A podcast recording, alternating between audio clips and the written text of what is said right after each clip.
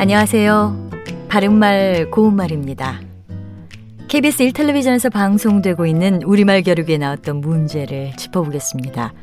오늘은 제시되는 4개의 표현 중에서 틀린 표현을 찾아서 맞춤법에 맞게 고쳐 쓰는 문제입니다. 자, 그럼 문제 드리겠습니다. 호의호식, 풍비박산, 난중지고, 교칠지교 이 중에서 틀린 표현을 바르게 고쳤으면 어떻게 될까요? 아, 출연자의 답에는 난중질환, 난중지교, 고칠지교 등 여러 가지가 있었는데요. 모두 맞는 답은 아니고요. 정답은 난중진환입니다. 난중진환에서 첫 음절과 마지막 음절은 모두 어려울 난자를 쓰는데요.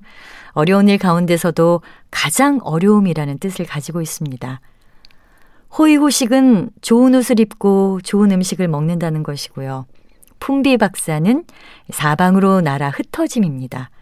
간혹 풍비박산을 풍지박산으로 잘못 알고 계신 분들도 있는데요.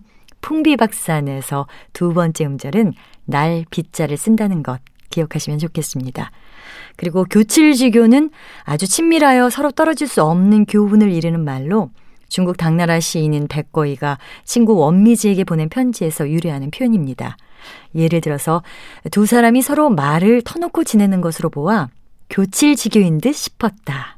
이렇게 말할 수 있습니다. 바른말 고운말 아나운서 변희영이었습니다.